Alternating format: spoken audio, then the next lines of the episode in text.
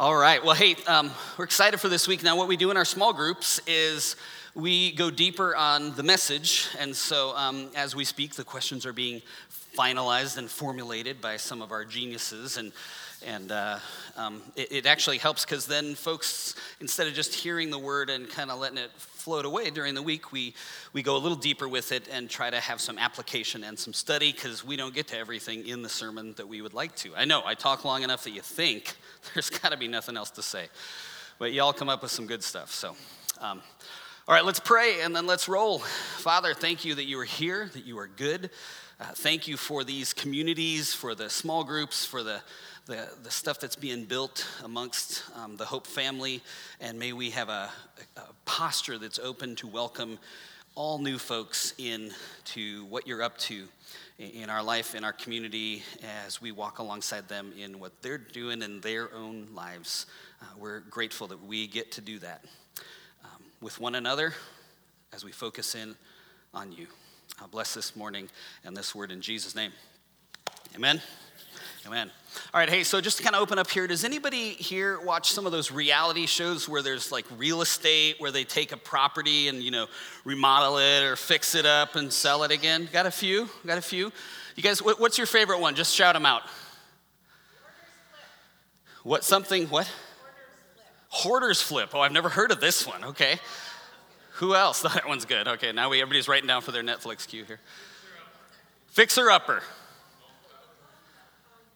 What was that? Hometown. All these new ones. Are you writing these down, honey? Okay, this is good, right? How about the Chip and Joanna Gaines one? What is? I mean, I know they're not on, but right. Fixer upper. What's who does flip or flop? Right. That's a good one. Yeah. Um, anybody? So anybody want to guess what the number one is? At least that I googled this this morning. Close. That's in the top five. There's two guys that are related in it. Property Brothers, there you go. Nicely done. Nicely done. Now, my wife Heidi is a real estate agent, so I don't know if that has anything to do with why shows like that just kind of appear on our suggested shows or our Netflix or YouTube feed, but it always happens. They're always kind of queued up right there.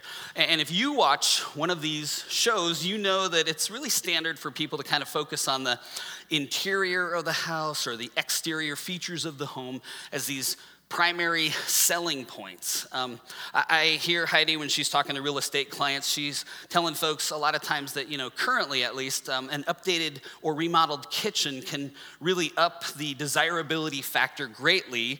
You know, people ask questions like, are the appliances recent? Does the kitchen have granite countertops? Is the flooring new?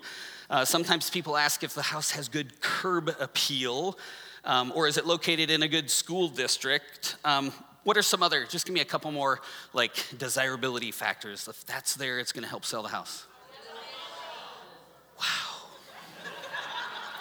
yes. Here, you, what do you say? Backyard, good backyard. A swimming pool, right? Give me one more. What, what, what? Birch trees, this young man says. All right. Could be, maybe so. I've not seen that. Write that down as a checkbox. Okay, she's got it. So. So these are just some of these things, right, that kind of add to a home's value. And I remember reading this book where the authors ask, something like, well, how come a house's value doesn't go up because there are great neighbors living next door, right? Can you imagine that? You know, factoring in good neighbors as a way to increase your home value and really up the selling price.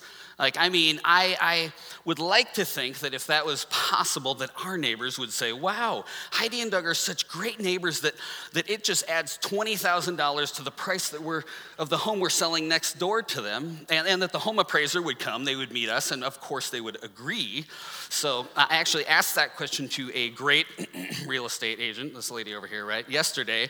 Hey, couldn't somebody say, my, my house is worth 20,000 more because we have amazing neighbors and this unnamed great real estate agent um, actually laughed at my brilliant idea. So funny. I don't know how that works, but but um, while my brilliance has not yet caught on, I'm, I'm, I'm still hoping for it. Uh, I think it is true when you stop to think about it that your neighbors have a huge impact on the quality of life of the home that you live in, whether it's an apartment or a single family home or even maybe even farther out. Um, and as the authors in the excellent book, The Art of Neighboring, say, in the grand scheme of things, relationships are much more important than bricks and mortar, and our neighborhoods are much more than collections of houses. Which brings us to this series that we're launching out on today, where we're going to, in the next month or so, unpack the parable of the Good Samaritan uh, it's out of Luke chapter 10. Jesus is asked a question that we'll get to in a minute. We'll come back to the question. And his answer was to tell the story of the Good Samaritan, which, because of time, I'm not going to read through the whole thing. But, but um, he talks about, if you're familiar with this story, uh, a man being beaten and robbed, and a priest walks by, doesn't help. A Levite walks by, doesn't help. But a Samaritan who was despised by the Jewish people actually came and helped him out in some really significant ways. Um, and we'll get deeper into that story in the coming weeks. But the last verse, verse 36, Jesus says, Which of these three, the priest, the Levite, or the Samaritan, was a neighbor to the man who fell into the hands of robbers? That was the end of the story. And again, we'll get into that in future weeks. But that's the story, the Good Samaritan. And you know, oftentimes I think we see that story as a really good, you know, Sunday school story. Like my first memories of the Good Samaritan story would have been in Minnesota at the St. Peter Assembly of God Children's Church. I'm pretty sure we had flannel graph. Anybody else have the flannel? Yeah, so some of us had that. I wish I could have found one to just put up here, but I remember those. Um, and a lot of times we think of, you know, Sunday school and kids and parables get taught to children. And I think that sometimes we as adults start to think of parables as, you know, kids' stories. But that's where we need to pause, where we kind of have to stop and, and just remember that all of the stories that Jesus taught, even though they're applicable to kids, Jesus taught all of the stories, all these parables to adults. He taught them to adults. And as a rabbi, a teacher in Jesus' day, the reason these parables and stories were taught were to cause significant life changes in the people that were listening to the story being told. And so I believe over this next month that through this story in particular, that God wants to bring growth and transformation to us as followers of Jesus through this parable. And we're going to unpack this uh, parable in a series of message we're calling Love Your, fill in the blank, not blanking neighbor, right? Just love your, I know, that was for Dalton. Um, you know, you're welcome.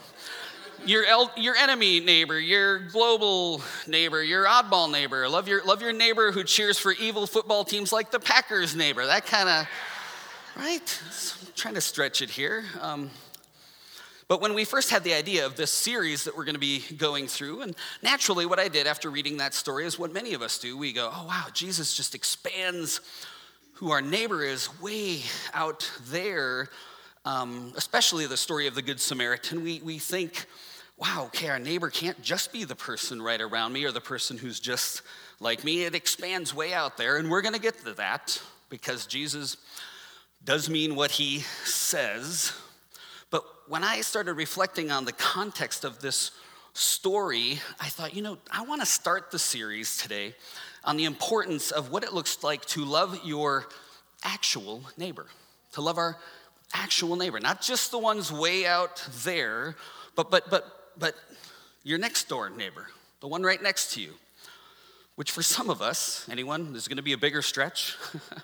Depends on, yeah, I see those hands. Yes. Um, so, so that's where we're going to go on this. And what's wild is I did all this research and study and background and biblical stuff just to really bring. Um, but that's going to come out in future weeks because it was actually um, this morning that, that I wanted to set most all that aside and just focus in on one very practical thing loving our actual neighbor. So, now with that in mind, let's look at Luke 10. Let's skip up before the parable to verse 25. This is the episode that leads to Jesus telling this powerful story um, that we often call the Good Samaritan. Luke chapter 10, verse 25. On one occasion, An expert in the law, so a lawyer, stood up to test Jesus. Teacher, he asked, what must I do to inherit eternal life? Jesus replied, What is written in the law? How do you read it? A man answered, Let's read this all together. Verse 27. He answered, Love the Lord your God with all your heart and with all your soul and with all your strength and with all your mind, and love your neighbor as yourself. So, right here, he's saying, This is where we get the love God, love others. This is the great commandment. It's repeated in some other places as well, but then uh, I'll start here in verse 28. Jesus says, You answered correctly. Do this, and you will live. But, verse 29, he wanted to justify himself. So he asked Jesus, and who, who is my neighbor? And in reply, Jesus tells the story. A certain man's going down to Jerusalem, attacked by robbers, and we get into the rest of the story. And Jesus tells that story, and instead of us trying to cram it all in there, I, I just got to tell you what really stuck with me yesterday and again today and caused me to kind of shift in this was that verse 29. But he wanted to justify himself so he asked Jesus, And who's my neighbor?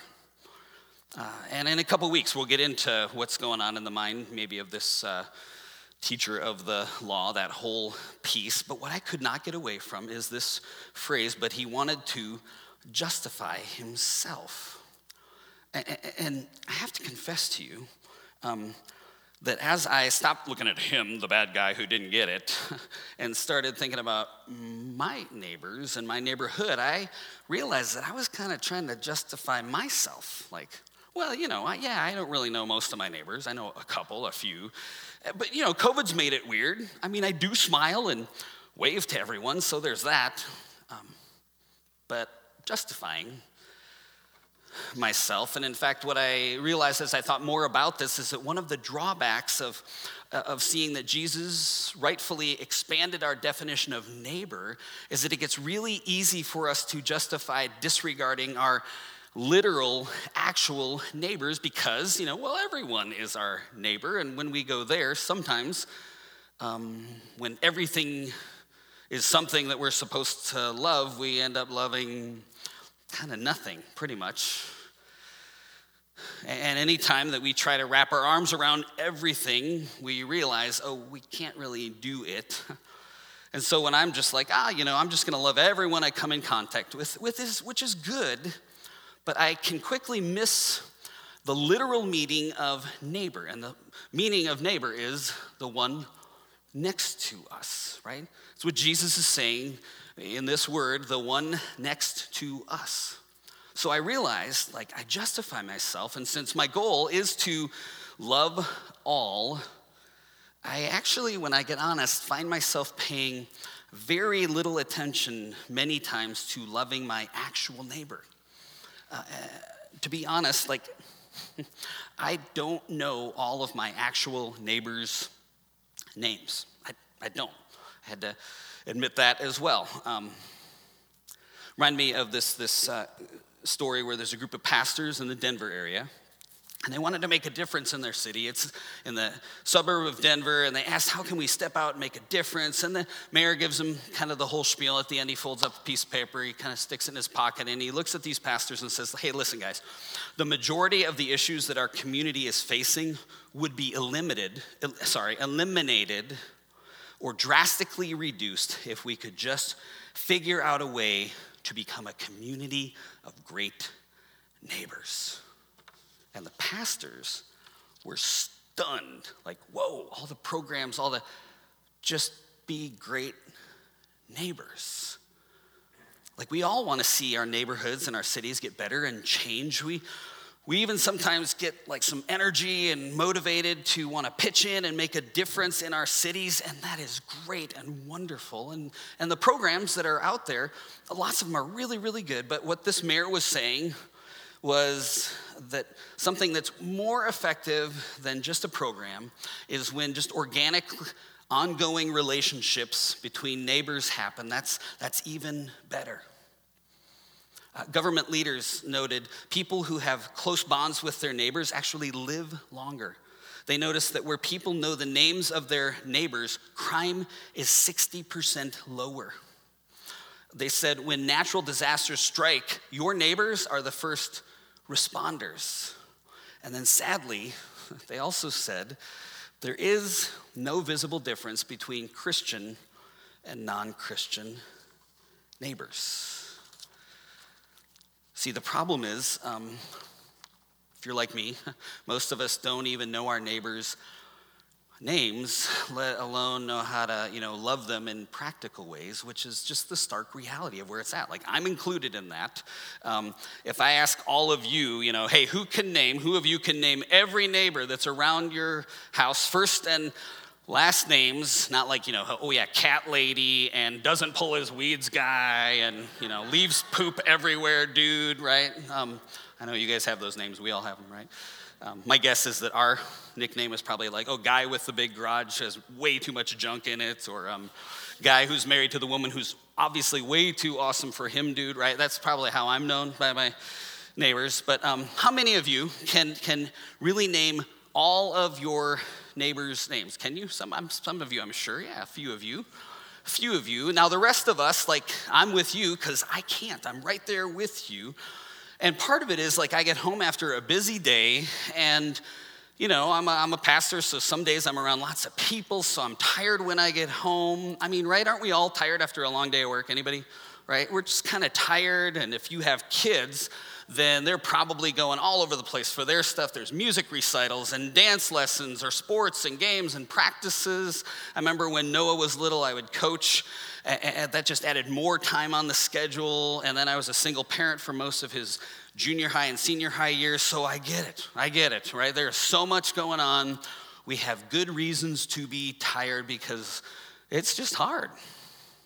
But yet, instead of justifying myself, yet Jesus, when he was asked to sum up all of it, he says that our life's purpose, um, the single greatest command is to love God and to love our neighbors, and that's the reason that we've been put on this earth and even in the neighborhood where we've been placed.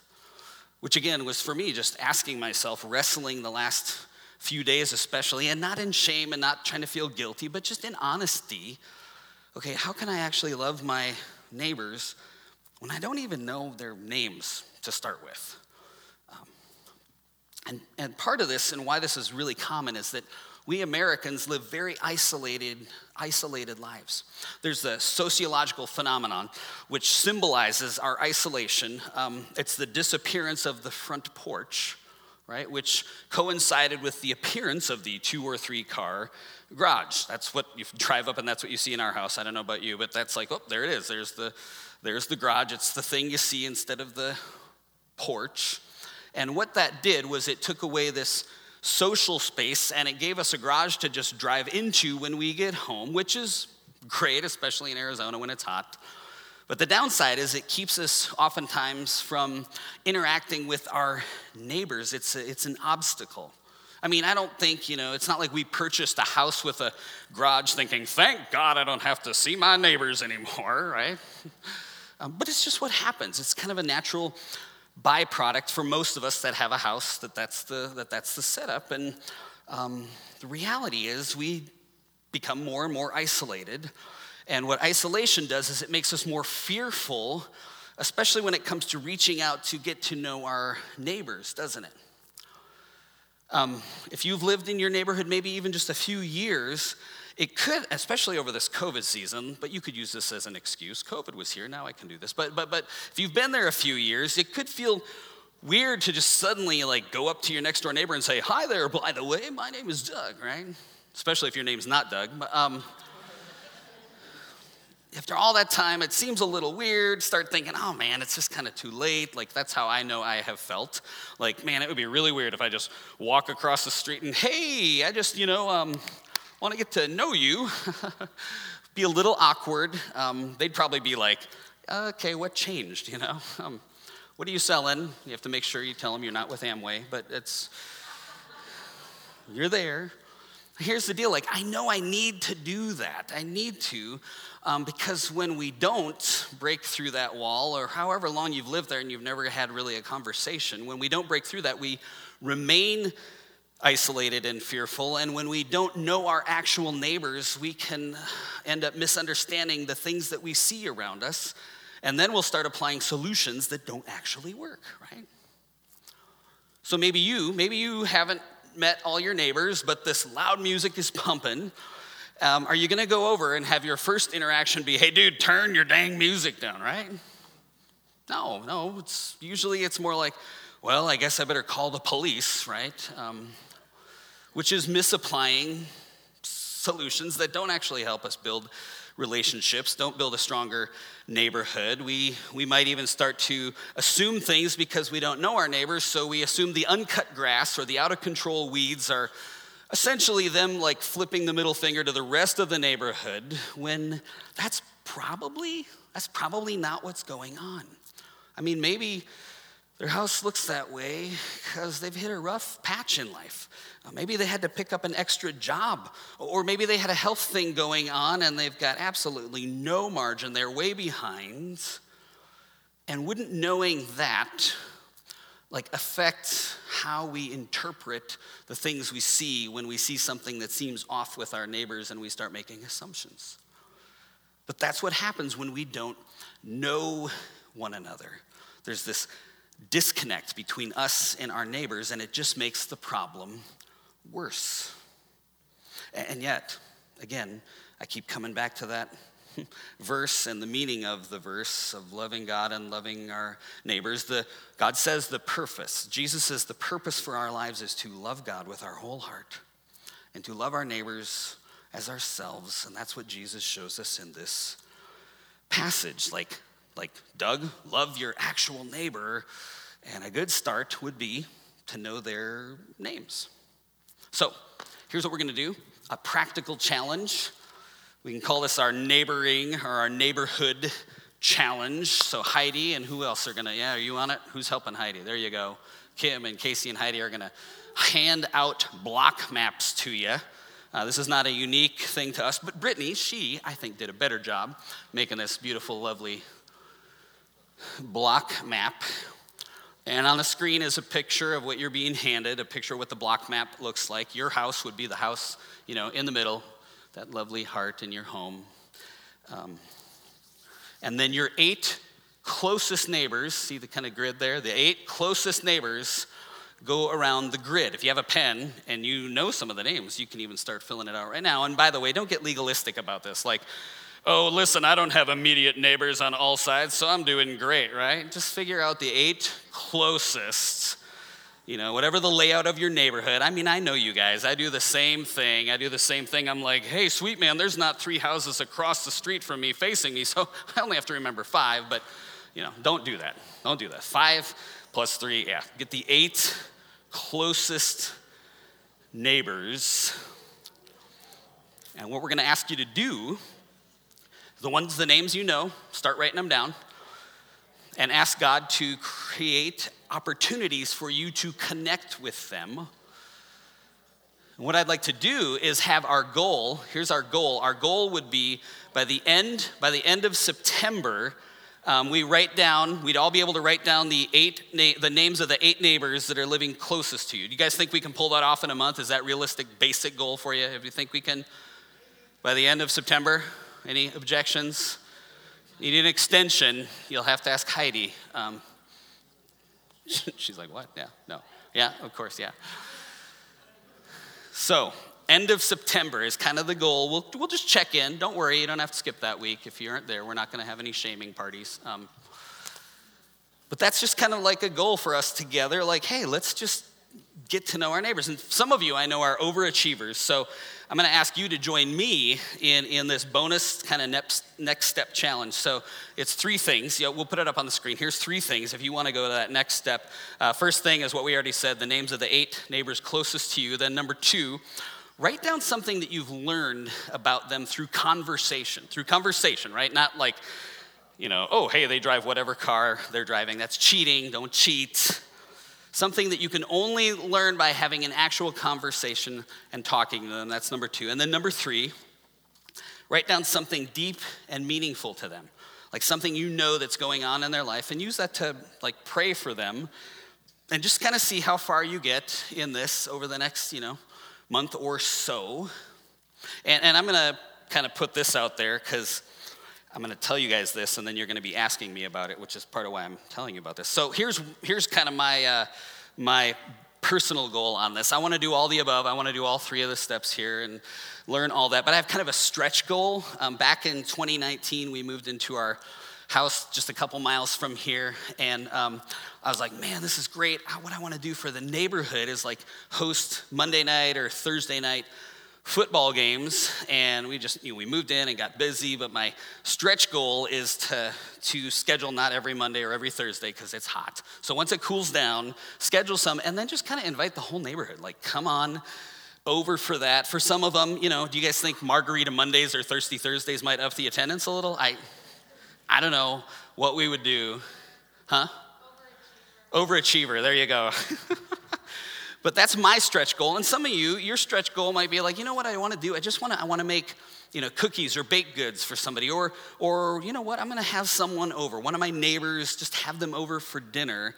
Um, these are just great. Now, I know not everybody's going to do any of those ideas, or maybe even number three or number two, but, but I think all of us can do number one to learn the names of your eight closest neighbors. That's a great start.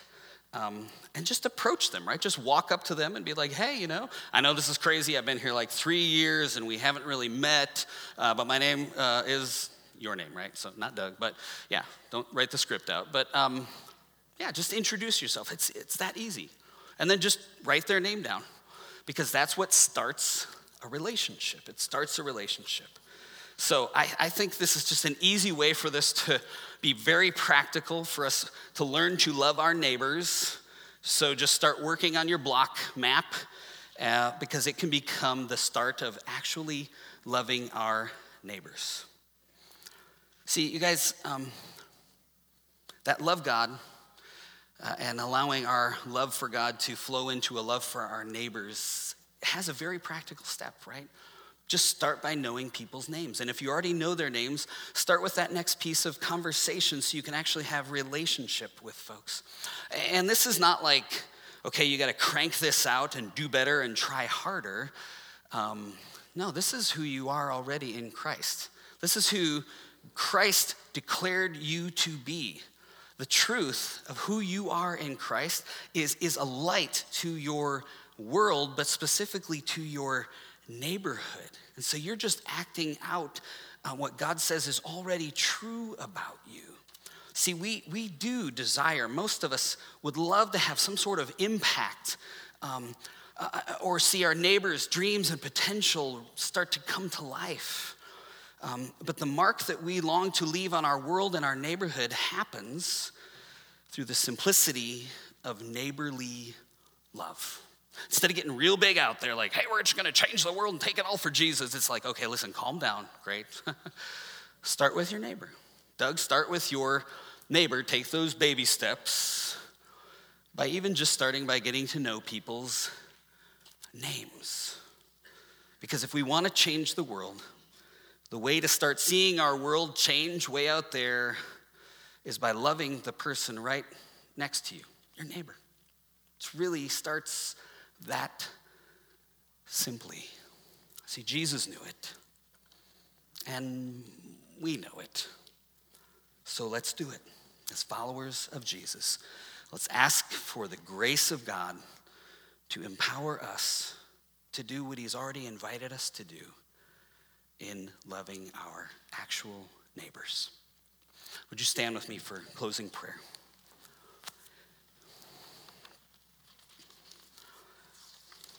Jesus, thank you for your teaching. Thank you for your word, things that really are so practical. um, thank you for the crazy way that you wired life to work by keeping our focus on loving you, God, and loving our neighbors. And sometimes it does seem crazy that that would do anything, but I think it's crazy enough to actually work.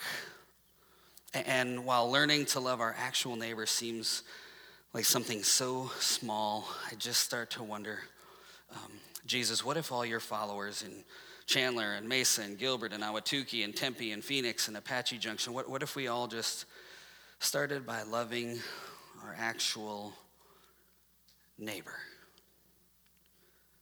And in getting to know their name or inviting them to dinner or to watch a game and whatever it is just to get to know them lord even just starting with a person a month would you help each one of us would you create opportunities for that and jesus we need your help and your empowerment to do this and so i pray i pray first for me like that i would get better at this because um, i do love you jesus and i want to learn to love my actual neighbors as well and I know that's so true of many of my brothers and sisters here today.